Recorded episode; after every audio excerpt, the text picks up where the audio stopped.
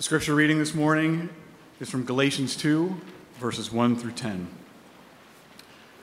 Then, after 14 years, I went up again to Jerusalem with Barnabas, taking Titus along with me. I went up because of a revelation and set before them, though privately before those who seemed influential, the gospel that I had, that I had proclaimed among the Gentiles, in order to make sure I was not running, at, running or had not run in vain. But even Titus, who was with me, was not forced to be circumcised though he was a Greek. Yet because of false brothers secretly brought in, who slipped in to spy out our freedom that we have in Christ Jesus, so that they might bring us into slavery. To them we did not yield in submission even for a moment, so that the truth of the gospel might be preserved for you. And from those who seemed to be influential, what they were makes no difference to me. God shows no partiality. Those, I say, who seemed influential added nothing to me. On the contrary, when they saw that I had been entrusted with the gospel to the uncircumcised, just as Peter had been entrusted with the gospel to the circumcised, for he who worked through Peter for his apostolic ministry to the circumcised worked also through me for mine to the Gentiles. And when James and Cephas and John, who seemed to be pillars, perceived the grace that was given to me, they gave the right hand of fellowship to Barnabas and me, that we should go to the Gentiles, and they to the circumcised. Only they asked us to remember the poor, the very thing I was eager to do. The word of the Lord.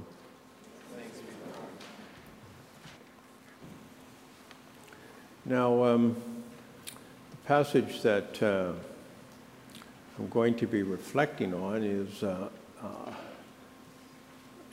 passage that when I was assigned it, that I was disappointed the one of the passages that I hope dearly I wouldn't have to preach on. Because in some ways it's kind of difficult to preach a sermon on. And uh, that was back then, and uh, the more I've thought about it, of course, uh, I've come to see that I'm still disappointed that I am preaching on it. However, one of the things, of course, is about the Word of God and the Spirit of God and the power of God is that He delights to take weak things and bless through them. And so it is my hope that, uh, that in my weakness with regard to this passage, nevertheless, He might bless you with something for the upbuilding of your relationship with the Lord Jesus Christ and with the advance, in a small way, of His kingdom. Now, it would seem that the Apostle Paul, in the first chapter, as we've been working through the book of Galatians, in the first chapter, he has made abundantly clear, abundantly clear, that his apostleship and his message, his gospel, does not come from man or even through men, but comes directly by, uh, from Jesus Christ. His apostleship comes from Jesus Christ. His message comes from Jesus Christ, and not by man. And as we read then, we would think, well, he's settled that. And then we wonder why he would then seem to go on with the same kind of subject in chapter 2 as he reports on this visit to Jerusalem.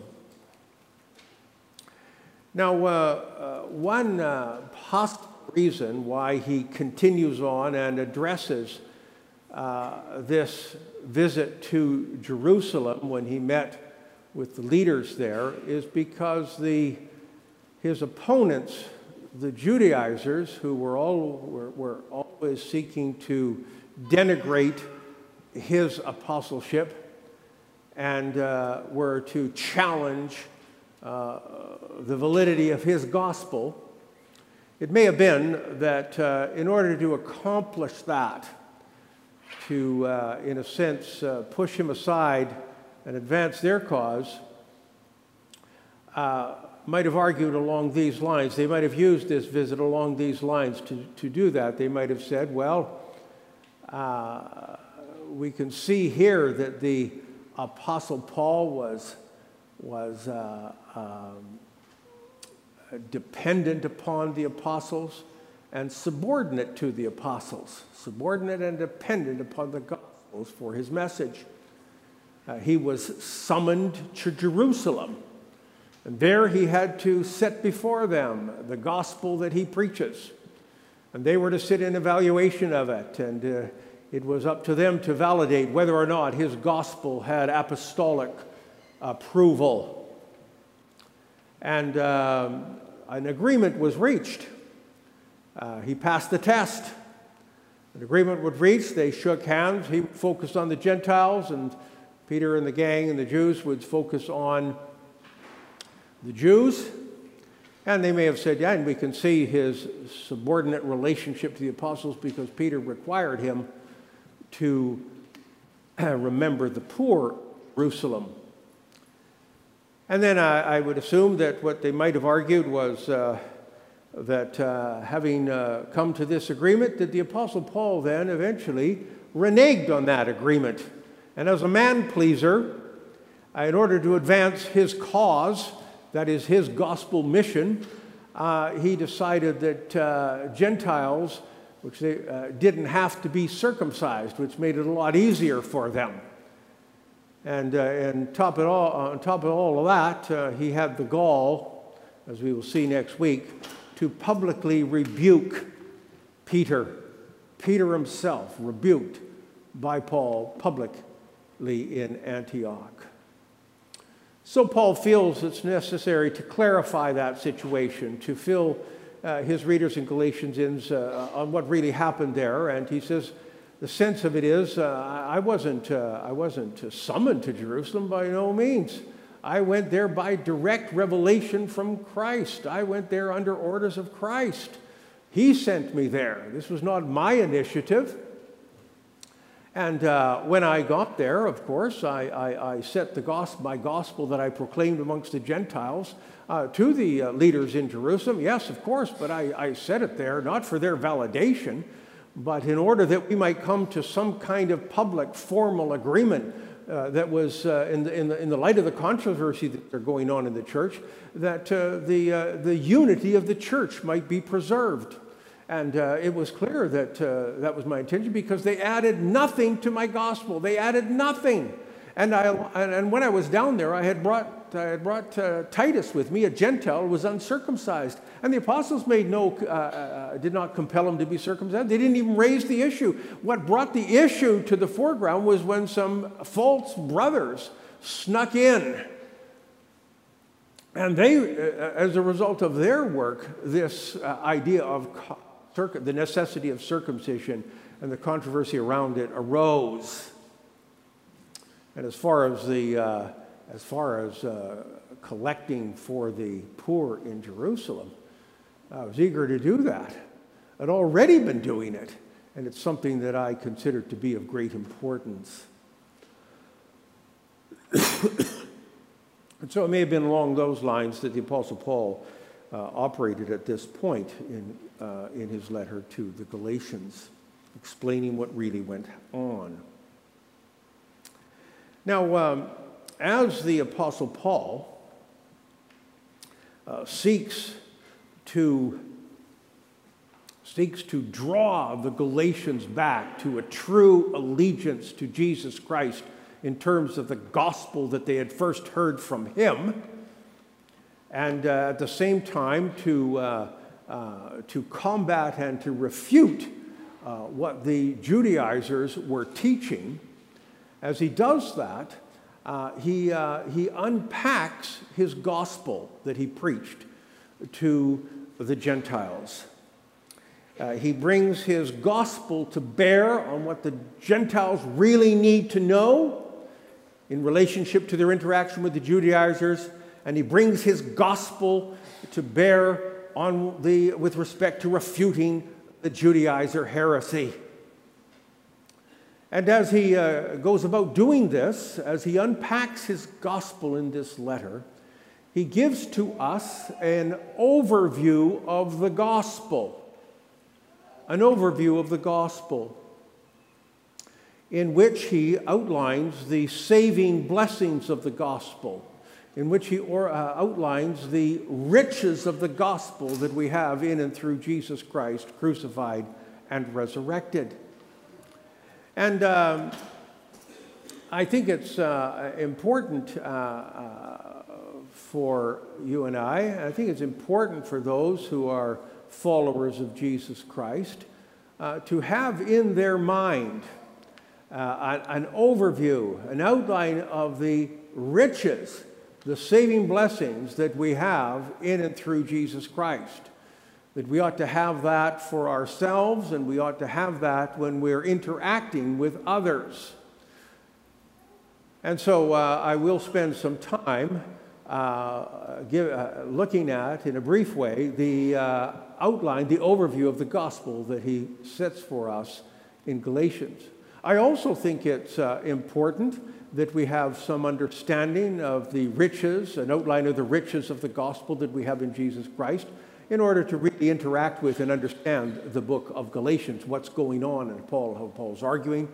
And if you happen to be here today as one who is investigating the Christian faith, you are not yet come to that point of committing yourself to Him, but you're interested and you're searching, and we're extremely happy that you are here. We hope you will keep on coming and eventually come to some relationship with Jesus Christ.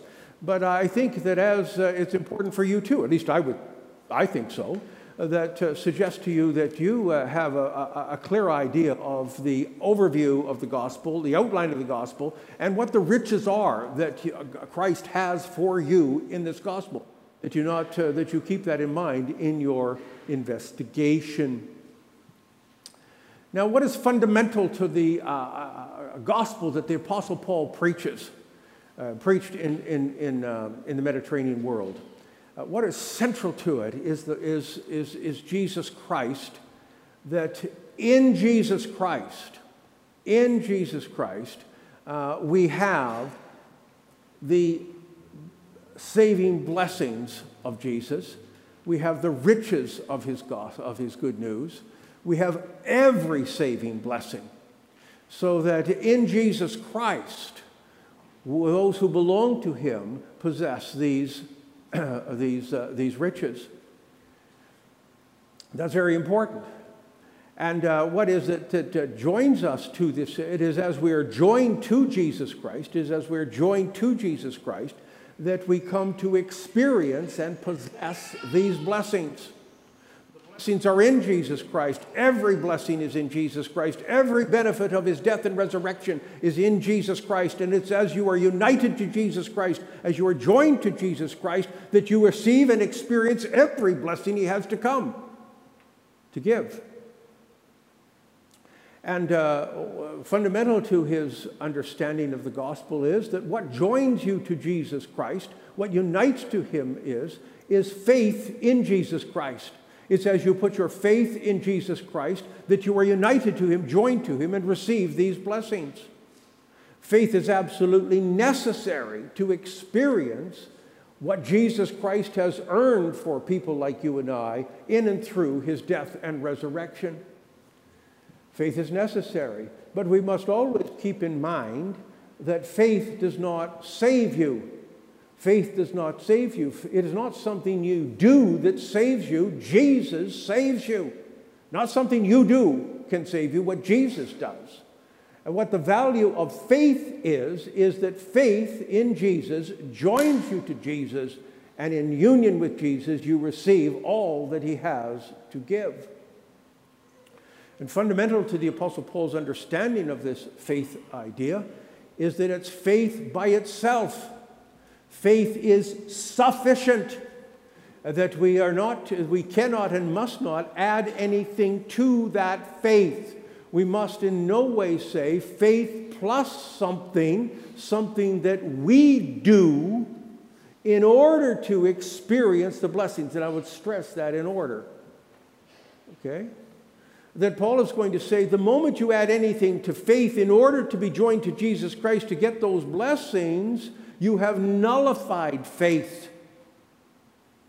The moment you add anything that you do of any sort, add to faith in order to get the blessing, in order to unite you to Jesus Christ, then that what you add is like an arsenic that poisons things and nullifies that faith so that the faith is no longer of value. In fact, he say that if you do that, if you add to something you do, which that is what he calls works, you add some works to faith in order to get Christ, you are severed from Christ. Severed from Christ. He wants to make that so abundantly clear. Now, the Judaizers, these opponents of, of the Apostle Paul, uh, uh, uh, uh had a, agreed to a lot of uh, things with the Apostle Paul. They had a lot in common, the Apostle Paul, you know. It seems that uh, they certainly believed that Jesus Christ was the long promised Messiah. And they would have believed that he was both the Son of God, that he was the Son of God, and that he was man. He was the great God man. They would have believed that he died and rose again for sinners. And they would have argued, it would appear, that uh, they thought it necessary to put, for one to put one's faith in Jesus Christ. But the problem with the Judaizers, in one sense, was small, but in another sense, it was huge. They did not think that faith was sufficient. It was insufficient. It was necessary, but insufficient. You had to add something to faith, and what they said, you had to do something. You had to do, that doing was obeying the law of God as we find it in Moses, and with a special focus on things like uh, circumcision and the uh, Jewish rules, uh, eating rules, food rules. This is what their point was. It was, uh, it was not, faith was not enough. And as we see, that that is what Paul continues to attack in the book of Galatians. Now, as he unpacks his gospel in the book of Galatians, we see first and foremost that uh, in the next chapter, or in the rest of this chapter, as we'll probably look at in soon, that we are justified in Christ. It is through faith in Christ that a believer is justified, receives the saving benefit of justification. Now, um, justification is fundamental, and I will leave it to, to next week to, for the preacher who will be preaching to explain what justification is. But I want, I think, I hope that uh, you will pay special attention so that you will come to a clear understanding of what it is. For the Apostle Paul, you see, to know what justification is is fundamental to knowing and understanding the gospel. And that you can have in your mind what it is, and that you can explain what it is. And if somebody asks you what it is, that you have an answer for it. And to know what justification is take fair amount of concentrated effort. It's not that easy to really get a clear grasp of it. And so I hope you play a great, uh, you do pay attention next week. And then the Apostle Paul will go on because justification is not the be all and is not the end of the gospel. The justification, uh, uh, uh, union with Christ brings all kinds of benefits. He will then go on to say that we, in chapter 3, that we receive the indwelling presence of the Holy Spirit in all of his wonderful power, not by works, but by faith. It's by in union with Christ, by faith that we have the Holy Spirit so absolutely necessary to knowing Jesus and serving Jesus. And then again in chapter 3, he will say and make clear that it is in Christ by faith and through faith that we are adopted into the family of God. For it is in Christ we are the sons of God, we are his family. And what is fascinating, he, what he drives home is, is, is those who have been adopted into the family of God, whether they're Jews or Gentiles, they are true descendants of Abraham. They are the ultimate and final Jew, regardless of their ethnic background. So uh, Paul outlines his gospel, and I think those are three key outlines in his gospel that we are justified that we are indwelt by the Holy Spirit, and that we are adopted into his family as when, in which we know him as Abba Father. It is also interesting to me that the Apostle Paul hints at, hints at uh, the structure of his gospel. Now, I realize that when I say, put it that way, the structure of his gospel that some of you are snoozing off. Uh, but uh, I, I, think there is importance to understand the structure of his gospel. It certainly interests me, and I will have to admit that a lot of things that interest me in life don't interest other people. But uh, I would urge you to try to take uh, to listen to this and see what you think of it. See if you can integrate this into your life. See if it see if it will help you. I think it does. I think it has revolutionized my own life in the service of Jesus Christ. That's how important I think it is. But again, that may not count for a lot. So. What does he do? He hints at the structure. Well, in the beginning of the letter, right at the first of the letter, he begins, he says, that in Jesus Christ, you have been delivered from this present evil world. Now, the present evil, no, this present evil age, the present evil age is this, is this era of time now, this world as it is now, this world that has been infected and polluted and controlled by sin. It's a world in which men and women, infected and controlled, uh, uh infected and controlled by sin, with all of their energy, resist God, seeking to uh, make themselves the master of their own destiny and the captain of their own soul, seeking, uh, uh, uh, and, and, and as controlled by sin, uh, seeking to live out their lives according to the principles and values and goals of this present evil age.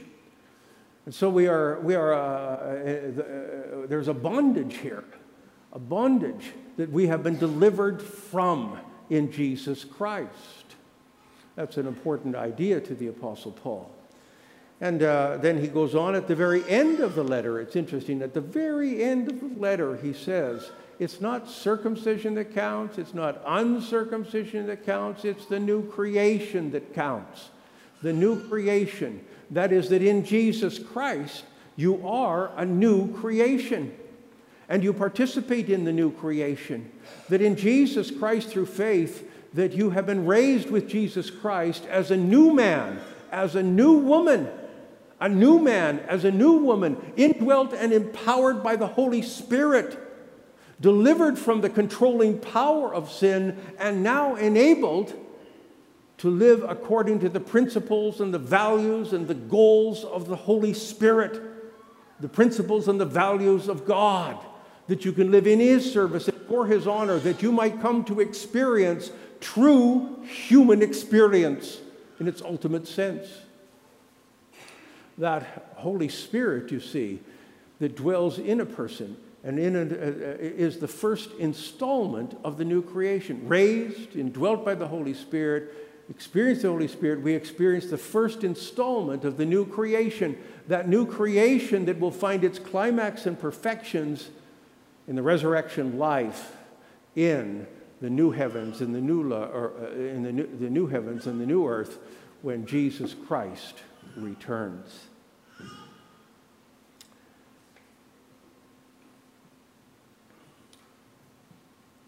Well, that's the uh, an outline of the gospel, and that's the structure of the apostles' gospel. Now, we uh, has a, an interesting statement that he makes here in verse 2.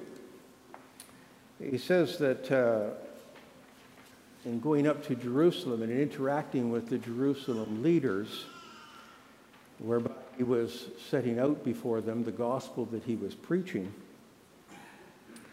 Uh, he was, uh, he was uh, as he went there to present it, it was in order to make sure I was not running or had not run in vain.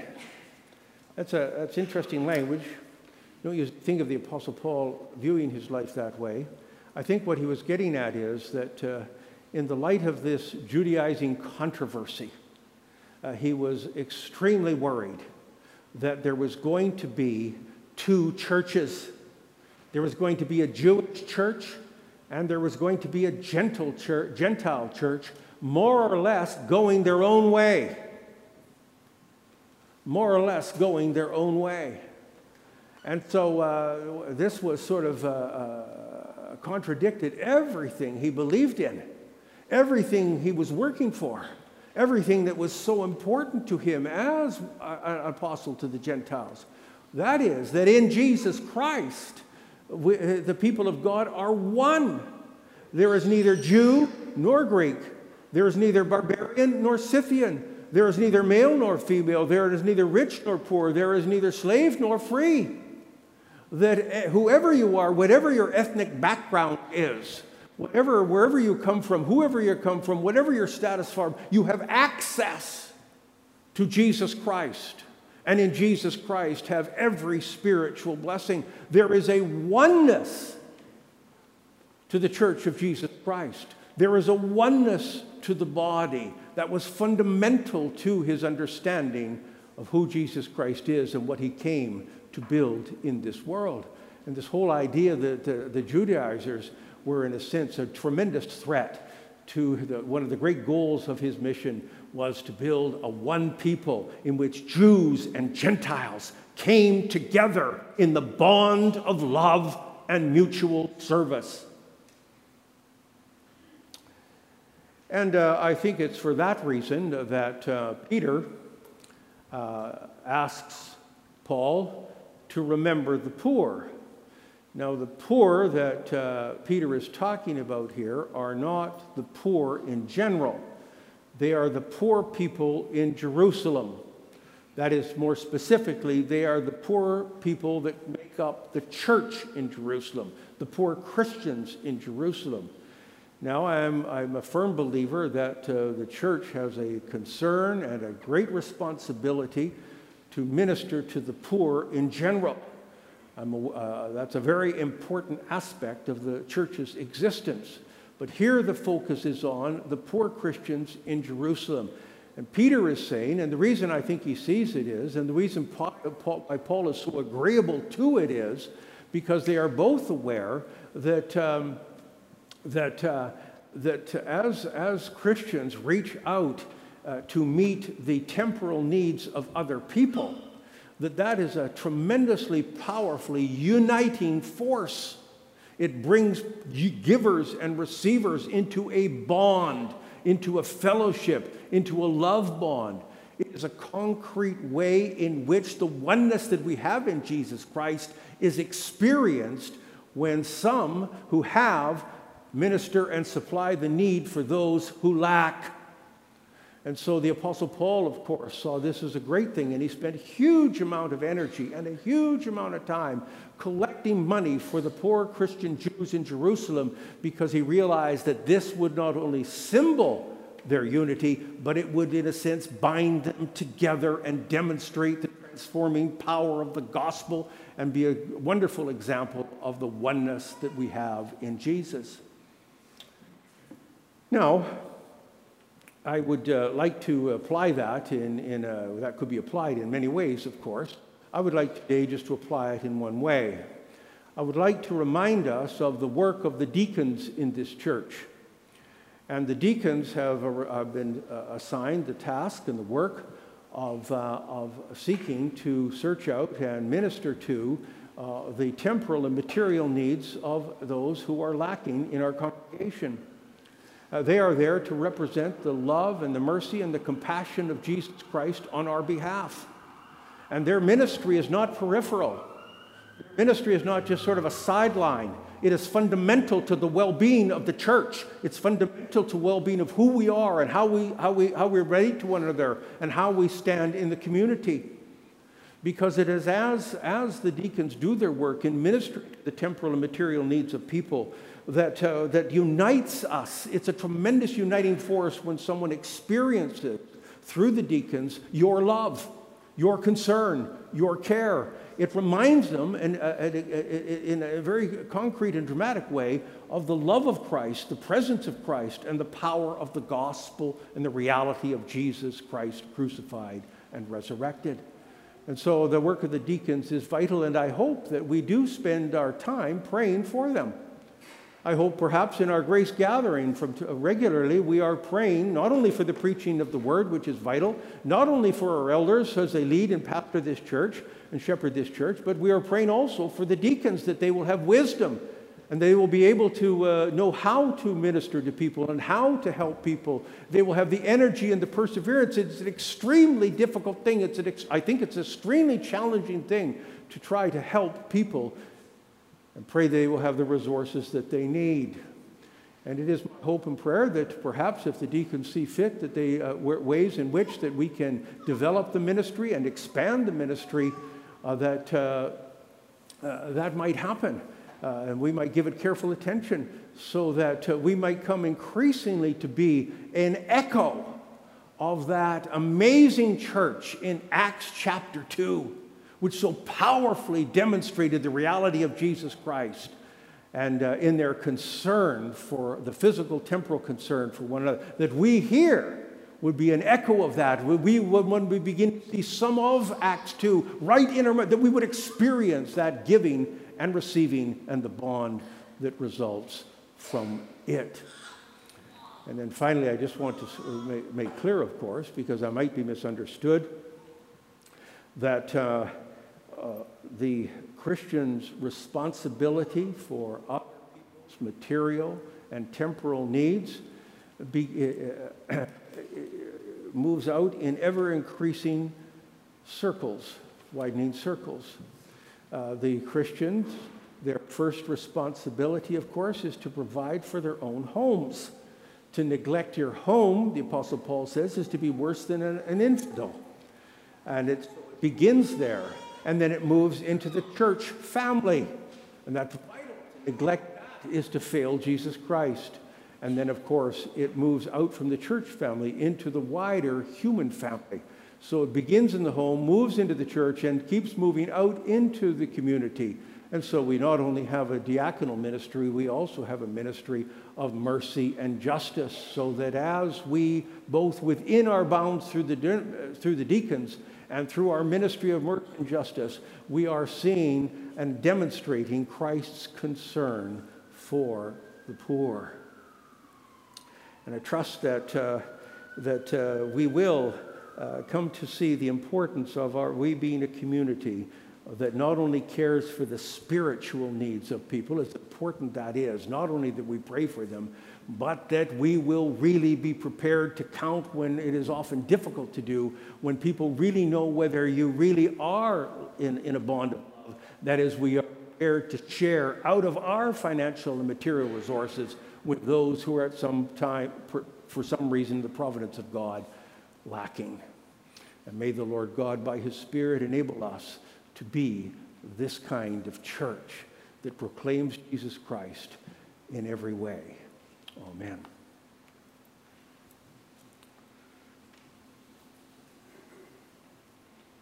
Well, uh, are there any questions? I have no idea what, uh, what we're doing time wise. How are we doing for time, Lyndon? Okay.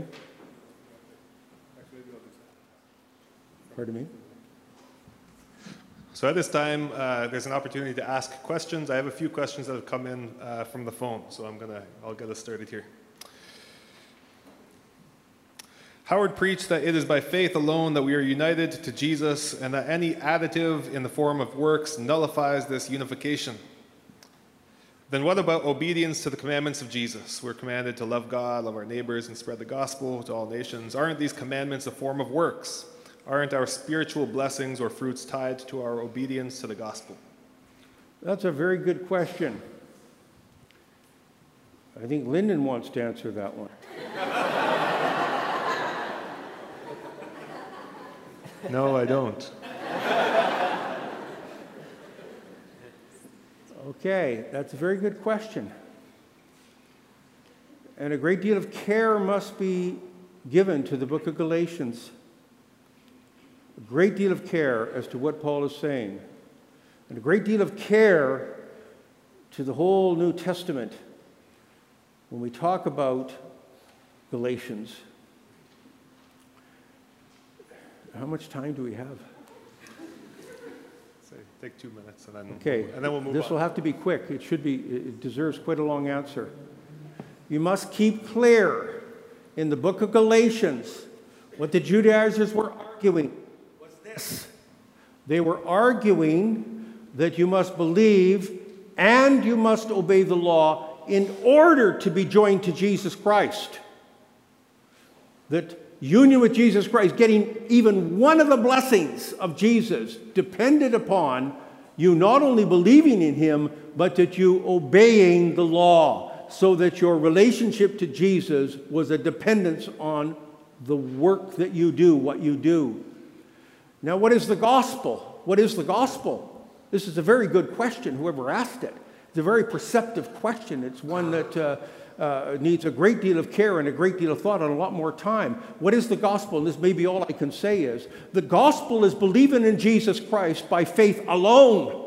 But when you believe in Jesus Christ, faith alone, you are united to Jesus Christ, you possess the Holy Spirit, and the whole job of the Holy Spirit is by His power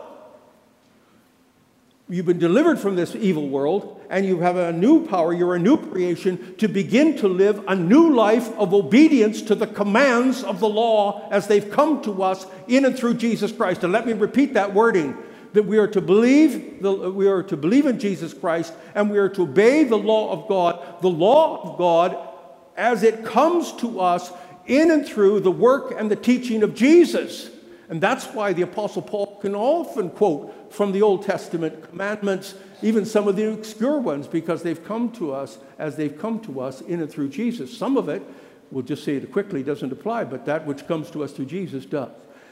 And so the gospel is that we will obey. It's absolutely necessary to obey. And I'd say that, uh, that, uh, that, uh, that, uh, that a relationship with Jesus, a flourishing relationship with Jesus Christ, uh, demands an attempt at obeying his commands. I don't think what one, I don't want anything to do. Uh, Holiness would an entire misunderstanding of this message. Everything against which I believe in so strongly that you believe in Jesus Christ and you're free to sleep around with your, with your girlfriend, free not to care for people, to violate the Ten Commandments, free to do these things. Not at all.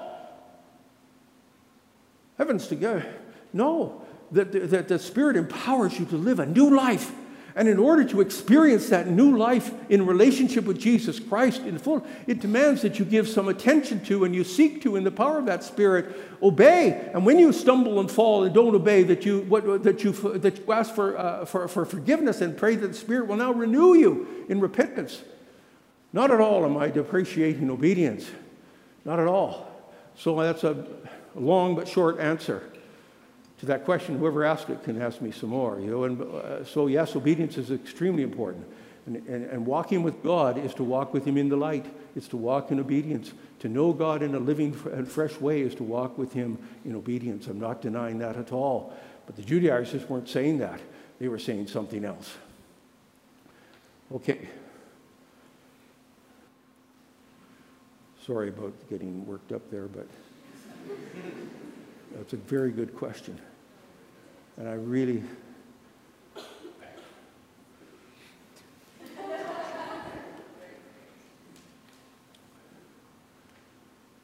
Now, as we come to this table, which is a wonderful table, it's a wonderful table. Whoever you are, wherever you are, if you belong to Jesus,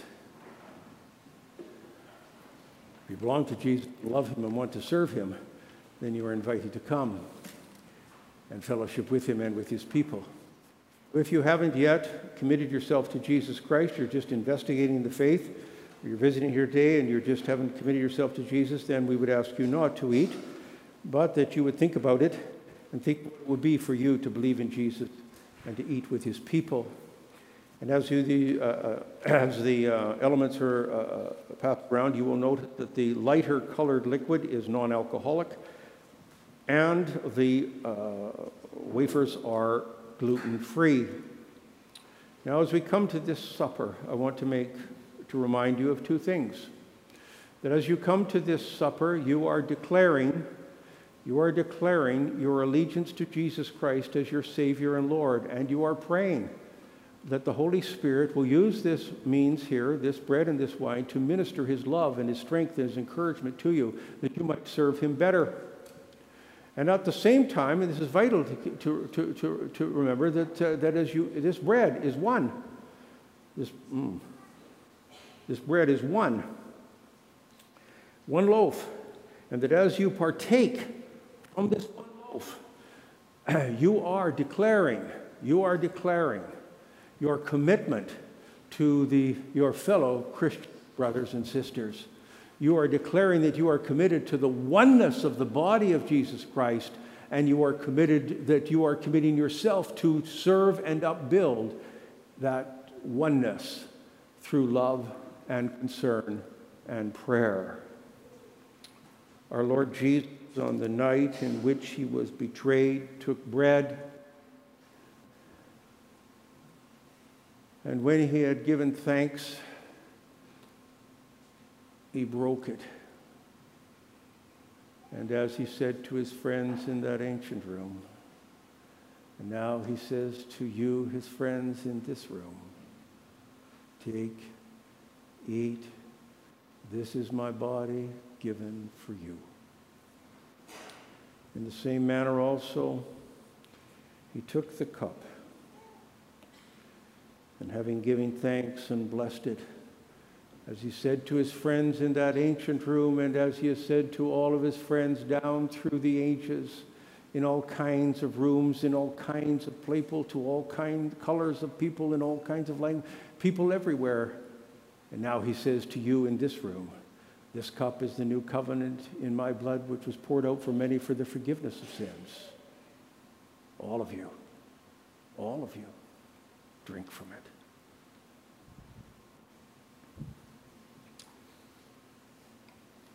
Let us pray. Father, we thank you that in Jesus Christ we belong to you, and that in Jesus Christ we belong to one another. We thank you for the oneness we have with you, O Lord, and we thank you that in, in you we have a profound oneness with one another. Help us to demonstrate our oneness to you and to each other in the way we live in this coming week, both individually and corporately. Empower us with your Spirit to experience your love and grace through this meal, and may that same Spirit empower us to a new obedience, O Lord, a new obedience to your commands, that we might walk with you in joy and a fellowship of great enjoyment. In Jesus' name we pray. Amen.